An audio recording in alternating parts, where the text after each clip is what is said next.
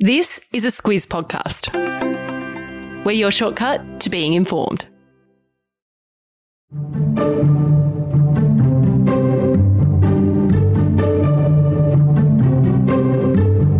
The world's richest man, Elon Musk, stunned the business world recently when he launched a $44 billion takeover bid for social media giant Twitter. A keen tweeter himself, he said it's not a money making deal, it's about building a forum for free speech, and there's still some issues for the deal to be done. In this Squiz shortcut, we take a look at Twitter and Elon Musk's background, how this transaction came about, and where to next for the platform Musk says is a digital town square. Squiz Shortcuts is your backstory to the big news stories. I'm Eliza Harvey. And I'm Claire Kimball. It's hard not to be aware of Elon Musk. He's one of the big characters of our time, a successful but unpredictable businessman with a big Twitter habit. Let's get started with some basic facts about him and his career. Claire, we've already done a shortcut on Musk and it's a great listen, but let's recap the highlights. So, Musk was born in South Africa in 1971. He graduated from high school in Canada, and as a teenager, he moved to America in 1992 and finished two degrees uh, one in physics and one in economics at the University of Pennsylvania. He'd been into computing as a young kid in South Africa, and he actually sold his first video game when he was just 12 years old. After he finished his undergraduate study, he planned to go on and do a PhD. But at that time, the internet was really just starting to become a thing, and he wanted to get into it and give that a go. It was 1995 when he launched his first company called Zip2 in partnership with his younger brother Kimball. Great name, Claire. Absolutely. that was a digital city guide for newspaper giants like the New York Times. And they sold it to the US tech company Compaq for $400 million. He used his small share of that money to invest into his next big idea, something called X.com, which later became PayPal. Yeah, it's an online payment system that allows you to pay for things via a secure internet account. Uh, he only lasted a year as the CEO before he was kicked out over strategy and execution disagreements with his other investors. Uh, but he ended up with somewhere between 160 and 180 million US dollars when PayPal was sold to eBay in 2002. Musk then moved on with electric car company Tesla. It's a big deal now, Claire, is one of the world's most valuable companies, but it wasn't so much then, and Musk described it as a passion project. Yeah, and he's had a few of those, like space services and tourism company SpaceX, which now has big contracts with NASA. Uh, he's built something called Starlink, which is a satellite internet service run through SpaceX, which is growing strongly these days. But he's also been a champion champion of the cryptocurrency industry. So it's fair to say he is a busy man. He sure is, Claire, but not too busy to tweet and tweet regularly to his 84 million followers. And that's seen him get into hot water from regulators when he tweeted that Tesla's share price was too high, which broke all the rules about communicating with the market. Yeah, and he's been penalised for those things, but it didn't seem to put him off his game at all. If you look at his tweets, there's everything from very serious mission statements about why he's bought into Twitter, uh, and then there's the funny memes and a lot in between. Uh, Twitter is also where he met his former partner and ongoing soulmate, Grimes. Never a dull moment, that's for sure, for Elon Musk. Let's talk about where acquiring Twitter fits in next. Claire, for Twitter users and lurkers, and for many not on it, it's a divisive platform. So let's start with some facts about Twitter, which was launched in March 2006. Doesn't it feel like it's been around forever? But yes. actually, it's been 16 years. Uh, it started with Odeo, which was a podcasting platform uh, which allowed users to record and listen to podcasts. But that fell over when Apple moved into podcasting.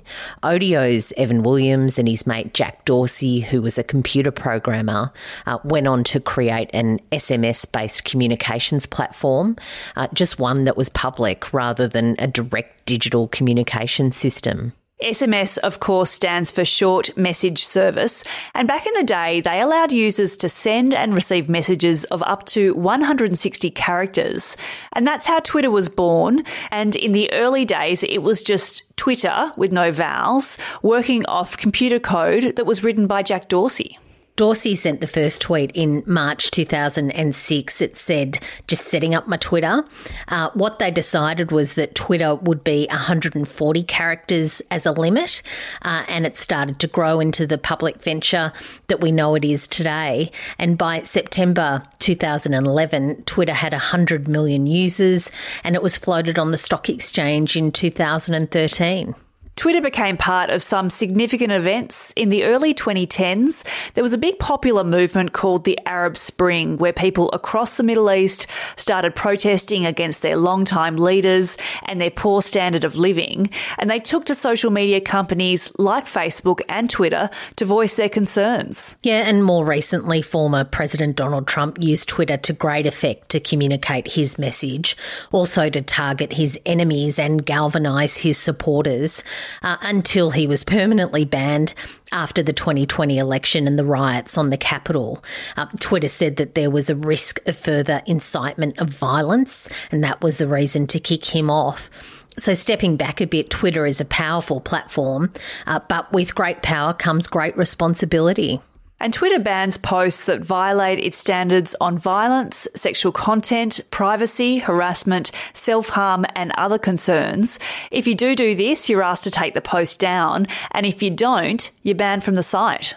Yeah, and how that works is a lot of the moderation happens automatically through an algorithm. Those algorithms also promote or demote posts in the feed, and Twitter labels some posts that contain misleading or disputed claims, particularly about political content or COVID, for example. Uh, this content moderation receives a lot of criticism uh, as have the bots or automated accounts that are controlled by robot software, and they're generally programmed to spread misinformation on Twitter. And just to give you a sense of how powerful those bots are, a reputable study reckons they could have altered 3% of the vote in favour of Donald Trump at the 2016 election.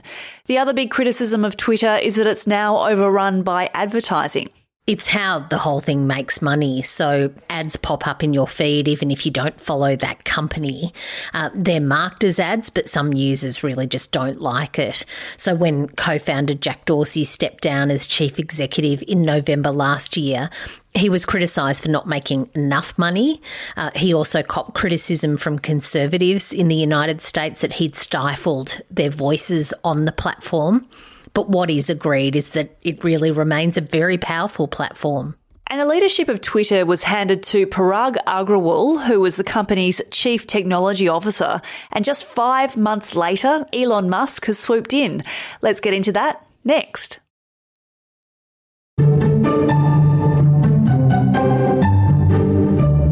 Elon Musk became Twitter's biggest shareholder when he accumulated a 9% stake in the company in early April and he was invited to join the board. Yeah, he originally signalled that he would do that and sign an agreement that stipulated that he would not own any more than 14.9% of the company's stock. Several of Twitter's board members took to the platform to congratulate Musk on that, and Agrawal tweeted uh, that the company and that Musk had been chatting for weeks. But things went off course when a few days later, on the 9th of April, Musk informed the company that he would be rejecting its offer. And there was a bit of confusion in the coming days because Twitter didn't immediately inform the market what had happened because they thought he might change his mind. Yeah, and that's the problem when you're dealing with someone who's a little bit unpredictable. uh, and in that time, Musk tweeted several criticisms and suggestions for the company.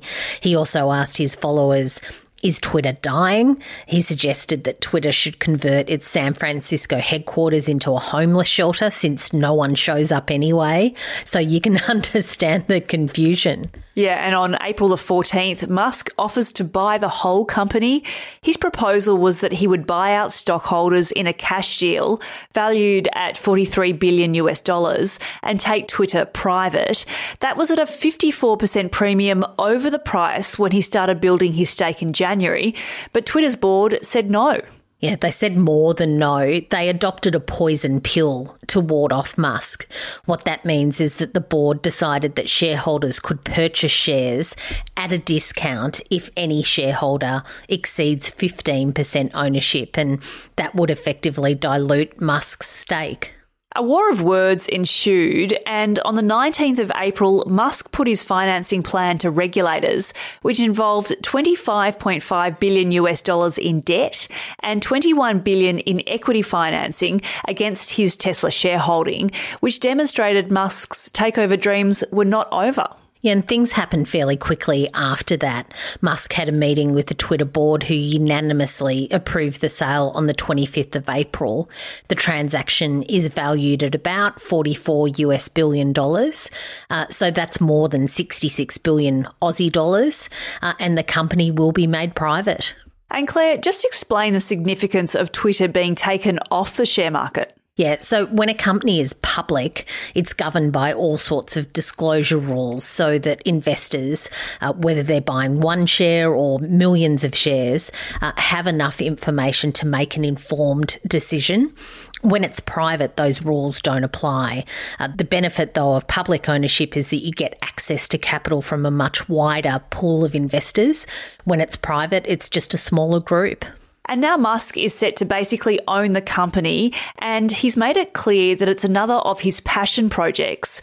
He says Twitter is the digital town square that should be a forum for open, free debate. Yeah, he wants less content regulation and more debate, he says, within the boundaries of the law.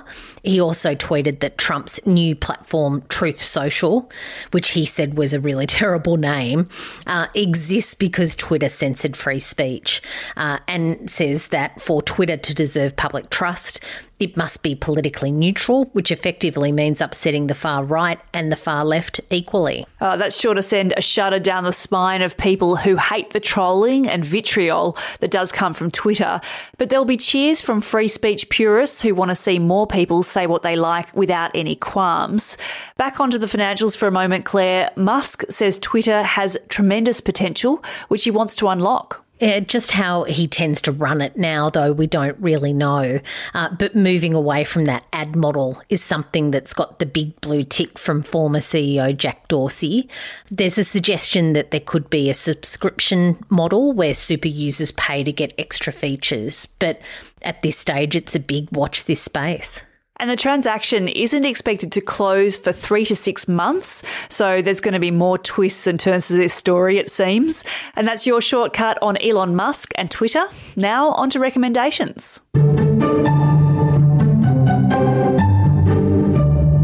Always interested, Claire, in the people around these big characters who are often mercurial and unpredictable and brilliant all at once. And one of those is Aussie Robyn Denholm, who's the chair of Tesla, and she's just bought the Sydney Kings. So, Claire, I've linked to an article in the Financial Review about Robyn Denholm and her take on life.